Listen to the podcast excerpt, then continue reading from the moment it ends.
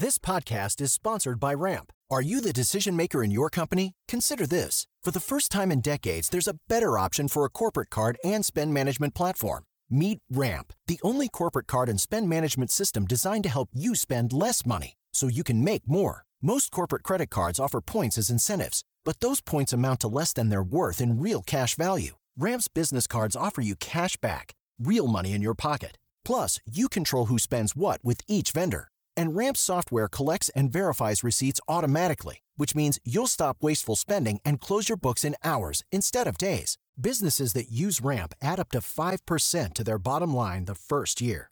If you're a decision maker, adding Ramp could be one of the best decisions you've ever made.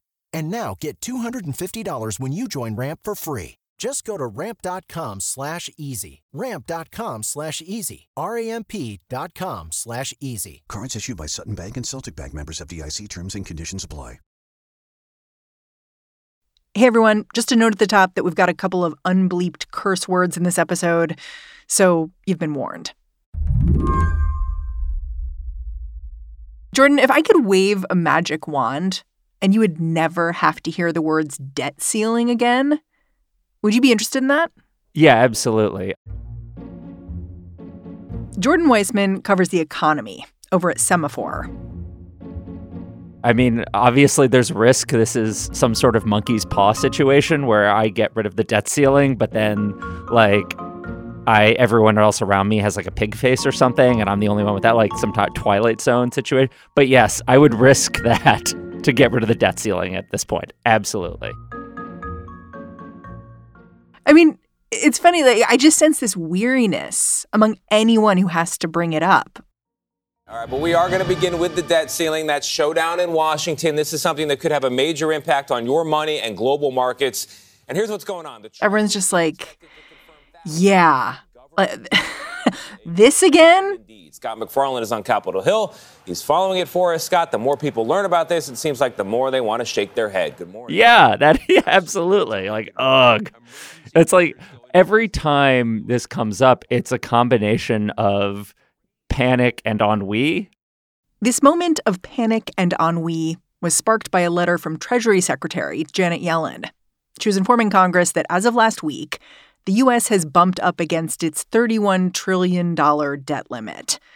That means Treasury is now taking what she calls extraordinary measures to continue paying its bills.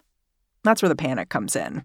Eventually, we're going to run out of cash. And, you know, and, and the day we run out of cash is what's called the X date right? The X date. Ooh, that sounds so dramatic. Yeah, the X. Well, the X date really is dramatic, right? Like, cause that's that's when everything is real good and fucked, right? Like, it, this wouldn't be. I would. it's like that's when everything goes to hell.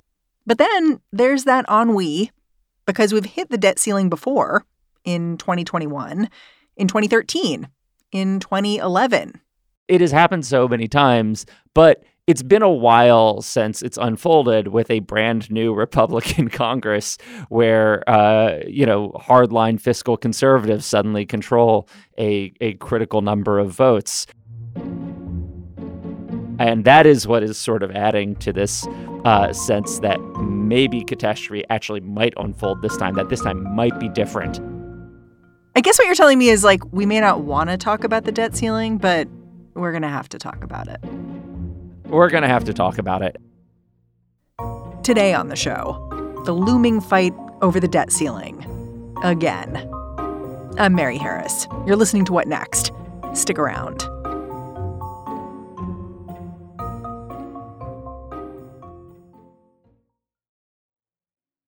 This episode is brought to you by Discover. When it comes to your finances, Discover wants you to know they are the credit card that is always there for you. With 24 7 US based live customer service, everyone has the option to talk to a real person anytime, day or night. Yep, that means no more waiting for quote normal business hours just to get a hold of someone. We are talking real service from real people whenever you need it. Get the customer service you deserve with Discover. Limitations apply. See terms at discover.com/slash credit card. Hi, this is Dahlia Lithwick, host of Slate's legal podcast, Amicus. If you're listening to this show, you might be interested in Amicus's live show that we're hosting in Washington, D.C. on Tuesday, May the 14th.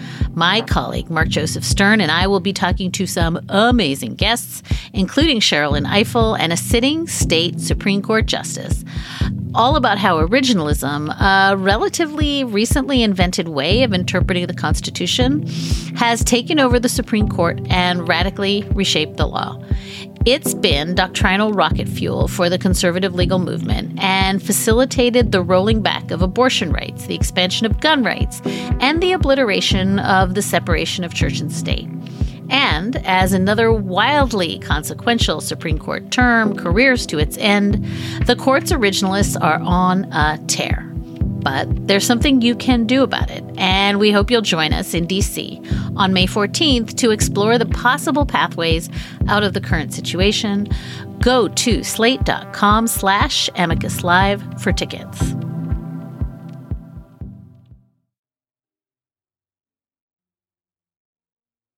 Each time we get caught up in another debt ceiling debate, it's easy to forget that it does not have to be this way.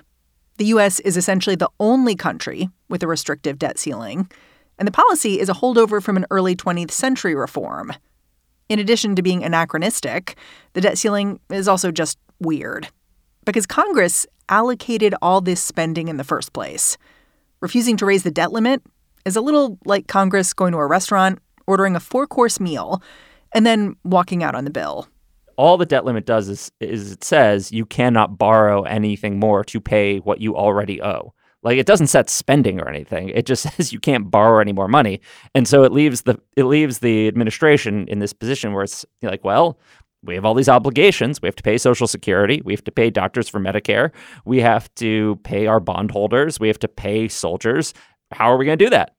right? Like that's that's um, it's it's a, it's nonsensical system, but we're stuck with it, and it's this you know dumb self destruct button that every once in a while someone threatens to push. Yeah.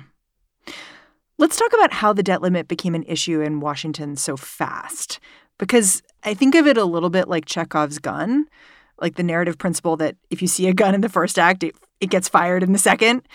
And yeah. I say that because it was just a few weeks back that Kevin McCarthy was trying to become Speaker of the House, and the debt limit kind of got trotted out as a really important element of him becoming Speaker. Can you just explain that? Yeah. So when Kevin McCarthy was trying to become Speaker, he had to deal with this group of approximately 20 holdouts that were from the House Freedom Caucus. And were, for the most part, just hardcore conservatives and hardcore fiscal conservatives. And many of them said they didn't want a clean debt limit increase, right? They didn't want McCarthy to allow a simple, you know, no strings attached debt limit hike to come to the floor and pass. And he had to say, okay, I won't let that happen. Um, and also, a lot of the somewhat complicated but important rules changes he gave them as concessions make it much, much harder for that to happen. And even before that had happened, there was a sense that if you had a narrow Republican majority in Congress or in the House of Representatives where the deciding votes could be coming from the hardliners, it would be pretty difficult to pass a debt limit increase, or at least it would be a challenge. This just kind of made it more formal. Hmm. To use your, you know, description, the gun was taken off the mantle and put on the table. Yeah, I mean, just to be really clear, like these 20 holdouts who were refusing to vote for Kevin McCarthy, I mean, they were telling reporters things like, you know, I want to know he's willing to shut the government down rather than raise the debt ceiling. It's non negotiable. They were being really, really clear on that. Like, essentially, they want a balanced budget in 10 years. Like, we won't raise the debt limit. Is it even possible to have a balanced budget in 10 years' time? I mean, yeah, all kinds of things are possible uh, but you know try to try doing that without slashing social security and medicare which if you haven't noticed even donald trump is like do not touch those because you know it's it's political poison so yeah i mean it's not exactly it's not a realistic ask and i don't think republicans would want to vote for any budget that would actually do that although they might end up having to because you know again these holdouts want at least like symbolic uh, you know to pass some sort of symbolic budget that does i think you're seeing this sort of resurgence of fiscal conservatism that we all kind of remember from the Tea Party era and then that sort of disappeared under Donald Trump. It's making a comeback and it's sort of strange because you know when the Tea Party swept into power in 2010 or 2000 well really when they won in 2010 and then you know took over Congress in 2011 and eventually forced a debt ceiling standoff the first major one. You know they had all campaigned on cutting spending right? That had been regardless of why people really voted for them they had at least they had really campaigned hard on dealing with Obama's budget deficits and cutting spending and you know being fiscal conservatives and being prudent that's not what happened in these midterms, right? Like Republicans kind of underperformed in general and just barely squeaked by with a win uh, with you know a five seat majority, and no one was really voting for Republicans because they were making hard promises to slash Social Security. So it's very weird that after this election, now is the time we're seeing everyone kind of demand some sort of return to austerity on the right. There isn't an obvious public hunger for this, but they're taking their shot while they see it. That's such an interesting way of framing it. I hadn't thought about it that way. It sounds a little bit like you're saying this is like a ghost in the machine. Like this is a leftover Republican value that, with the party in a bit of chaos, it's able to express itself more. Right. And you have what you have here are an empowered group of very frustrated fiscal conservatives who are upset that they haven't, you know, after all these years, like, you know, after the Tea Party revolution uh, more than a decade ago, uh, they still haven't been able to get the the kinds of budget cuts that they've wanted. And if anything, the, you know, the deficit, which they see, or the national debt, which they see as an existential threat, wrongly, in my opinion, that has gotten much worse. And so they believe they have leverage. They see a point of leverage and they're going to try to use it. It's just it's not at all clear that there's really a mandate for this. And another huge difference, right, is that this administration, the Biden administration, just does not want to negotiate. And that is a big lesson that Democrats kind of took away from 2011.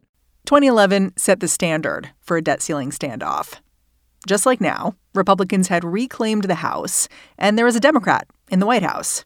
Tea Party conservatives dug in, demanding then President Obama agree to deficit reduction measures if he wanted them to okay more government borrowing. Eventually, everyone reached a deal. In exchange for increasing the debt limit, Republicans got the Budget Control Act of 2011. This legislation set up a super committee dedicated to cutting the deficit by a trillion dollars. In the end, that super committee couldn't agree on how to do that. But it was something.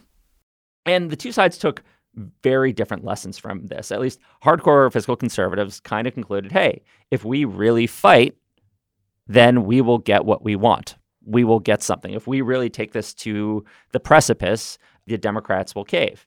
And the Democrats, their lesson was like, we just should not negotiate, right? Don't like, negotiate with terrorists, essentially. Yeah. Exactly. Do not negotiate with terrorists. And that's what you're hearing in the rhetoric now. The Biden administration is saying, we are not going to negotiate. Democratic senators like Brian Schatz are basically, you know, practically quoting the Godfather saying, our offer to you is nothing, right? Like we would like you to pay for, you know, the gambling license. That is their that that is their approach to this right now.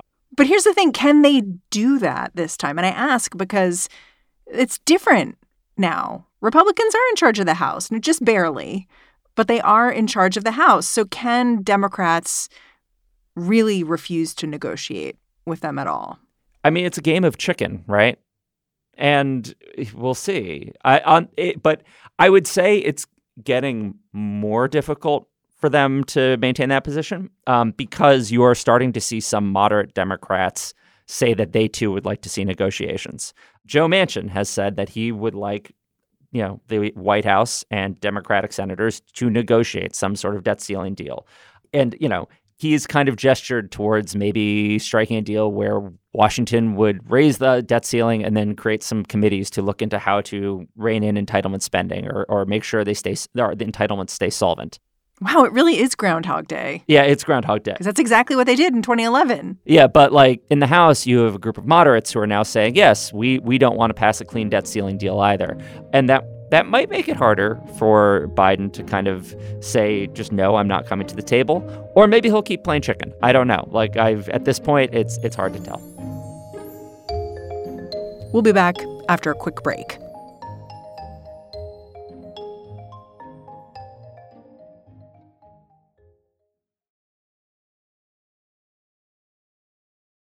For now, the Treasury Department is taking extraordinary measures to make sure the government's bills get paid. But eventually, if Congress is not able to reach a deal to raise the debt ceiling, the cash will just run out. Jordan says you don't want to find out what happens when it does. Everyone talks about it as financial Armageddon for a reason. it would have, you know, it's kind of a cliche at this point that everyone just inserts as a line into their stories about this. But, you know, U.S. Treasury debt is the bedrock of the entire global financial system, right? It's like even more than the dollar, arguably. It is treasury debt. Often, when you are talking about the dollar, you are really just kind of talking about treasury debt. That is what makes the world go round. You know, if you start calling into question the you know, whether or not Uncle Sam is going to pay creditors what they are owed, it could just set off a chain reaction that is very hard to predict and could be very, very, very ugly. What are the worst case scenarios here? I mean, let's go to a dark place. Okay, so it depends.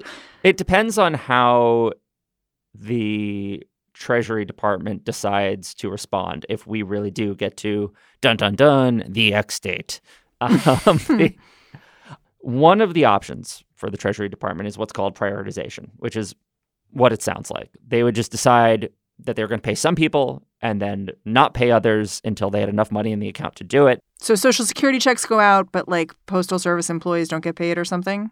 Maybe, but most importantly, uh, bondholders would get paid, right? Ah. Like they would prioritize bondholders above everything else and then figure out whatever money was left over, they would use that to pay, pay the bills. Would there be like a run on the bank? Like people being like, oh, I got to get out of treasuries? If the Treasury Department did just prioritize debt payments. You probably wouldn't have a run. But the issue with prioritization, well, one of the issues with prioritization, beyond you know whether or not something might go wrong while you're tr- attempting to pull it off, is just it's, it's not obviously legal. it's like you what? okay, why are yeah, like why are we you know is the Treasury Department really allowed to pay bondholders but not pay Social Security recipients? Like, know, that's not like right, obviously like they weren't elected. yeah, yeah, it's yeah. like yeah to do that. So and now if the government doesn't prioritize, right, and it does just default, then that is a earthquake in the financial system because all of a sudden the soundness of treasury debt really is just called into question. And, you know, no one I don't think anybody really knows exactly what that looks like.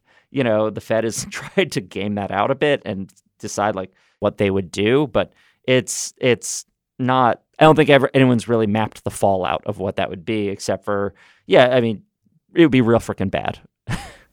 the severity of the impending crisis and the total impasse in Congress has some observers throwing out absurd solutions. One idea that we've talked about before is that Treasury could mint a trillion dollar coin and use that to pay its bills. But Janet Yellen is not so hot on this idea. Another suggestion is that Joe Biden could invoke the 14th Amendment to nullify the debt ceiling. Again, not very likely. There is one card left to play if Congress cannot reach a deal. It's called a discharge petition. So, this is an old this is an old like old tool that you can use in the House of Representatives. If there is a bill that has majority support, but House leadership won't bring it to the floor for a vote, you can file one of these things, this discharge petition, and force a vote with it, right? And from time to time, these have been used uh, to varying degrees of success. One of the most famous instances where someone tried to deploy a discharge petition was back with the Civil Rights Act of 1964. Um, they filed one to try and force the Rules Committee to, which had kind of bottled up that bill, to release it for a vote. It didn't actually work, but it did create a lot of pressure, and eventually, you know, they they kind of relented, and obviously, we got a Civil Rights Act. But the idea here is that, say, every Democrat just wanted to vote to hike the debt ceiling, and you could find like five moderate Republicans who also just wanted to hike the debt ceiling. You could then file a discharge petition and just force the vote, no matter what Kevin McCarthy had promised. And it would happen like right away? No, that's the problem. It takes a really long time. There are all these complex rules about how they work. A thing has to be sitting committee for 30 legislative calendar days, which Uh-oh. is yeah, several a, a long time and uh, it, you'd have to get started with it like nowish to get it done by early summer, I think. It, you know, there are just all these technical aspects of it. And uh, one other thing beyond that is if a Republican crossed over and, and voted for one, they would take massive heat from their own party, probably. I mean, even if Kevin McCarthy secretly in his heart of hearts was happy about it, there would still be lots of, you know, conservative voters in the base who would be just infuriated. Just because you're helping the other team, not even because of like the base issue. Right. And so I, it's just not clear how reliable an option that is. If that's more really more realistic than the Biden administration at least trying to negotiate some sort of fig leaf deal, I don't know. Um, but it is it is you are going to hear the term discharge petition often over the next you know few months probably because it is one of the important procedural options that is in the background coloring this whole debate. It seems to me that both Republicans and Democrats are making a bet here that the American public is not going to blame them if something goes wrong. They'll blame the other guy. Do you have any bets here? Like, as we creep closer to this deadline where the extraordinary measures aren't going to be doing all they can, who are all of us going to be pointing the finger at? My guess is the public would probably side with the Biden administration over over the GOP on this one, just because like every time there is a debt ceiling fight or a government shutdown, it, it tends to be the instigator who, who loses out in the PR in the public relations war.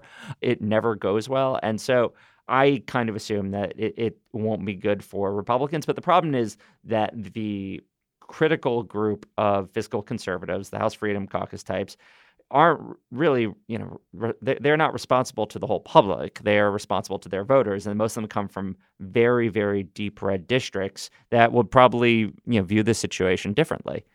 Hmm. So I don't think it would be good for Republicans on the whole, but I don't know if that I don't know how much that's going to influence, you know, the the critical votes. On the other hand, you know, if you do have a, the, the the flip side, the, the the counter argument here is that if this is looking absolutely terrible for moderates, right, for those Republicans who are in who are in Biden districts that sw- went red during the midterms, then that might create pressure on them to finally just go along with something like a discharge petition. That's kind of that's the other potential bet you could make here. If you were in the White House right now, what would you recommend doing? Like you've got, you know, you have a deadline. You know, you've got a few months here to work with. Like, what's your move? Um, what would I do? I think. I mean, I think that at least as an open, at least as an opening gambit, if you're the White House, this is you know saying I'm not going to negotiate is probably the correct move.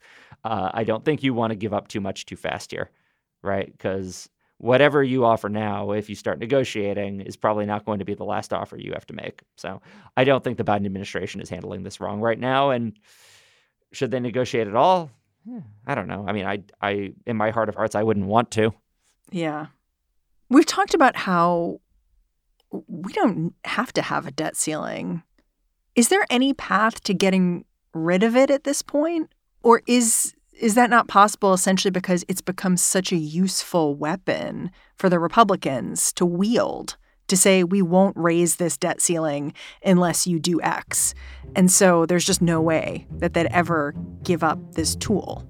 I I don't think realistically we're ever going to get rid of this thing. We're not going to do it in the near future. It's just going to linger like some kind of horrible ghost of 1917 haunting our the House of Representatives. The ghost of debts past. Yeah. Jordan Weissmann, I'm super grateful for you coming back on the show. Thanks for having me. Jordan Weissmann is now the Washington editor for Semafor. Go check out the daily newsletter he's editing. It's called Principals. On Friday, President Biden announced that he and Speaker McCarthy were going to have a little discussion about avoiding the debt ceiling calamity. So far, that invitation has not yielded any results. All right, that's the show. What Next is produced by Elena Schwartz, Carmel Delshad, and Madeline Ducharme. We are getting a ton of support right now from Anna Phillips, Jared Downing, and Laura Spencer. We are led by Alicia Montgomery with a little assist from Susan Matthews. Ben Richmond is the Senior Director of Podcast Operations here at Slate. And I'm Mary Harris. Go track me down on Twitter. Say hello. I'm at Mary's Desk. All right. Talk to you tomorrow.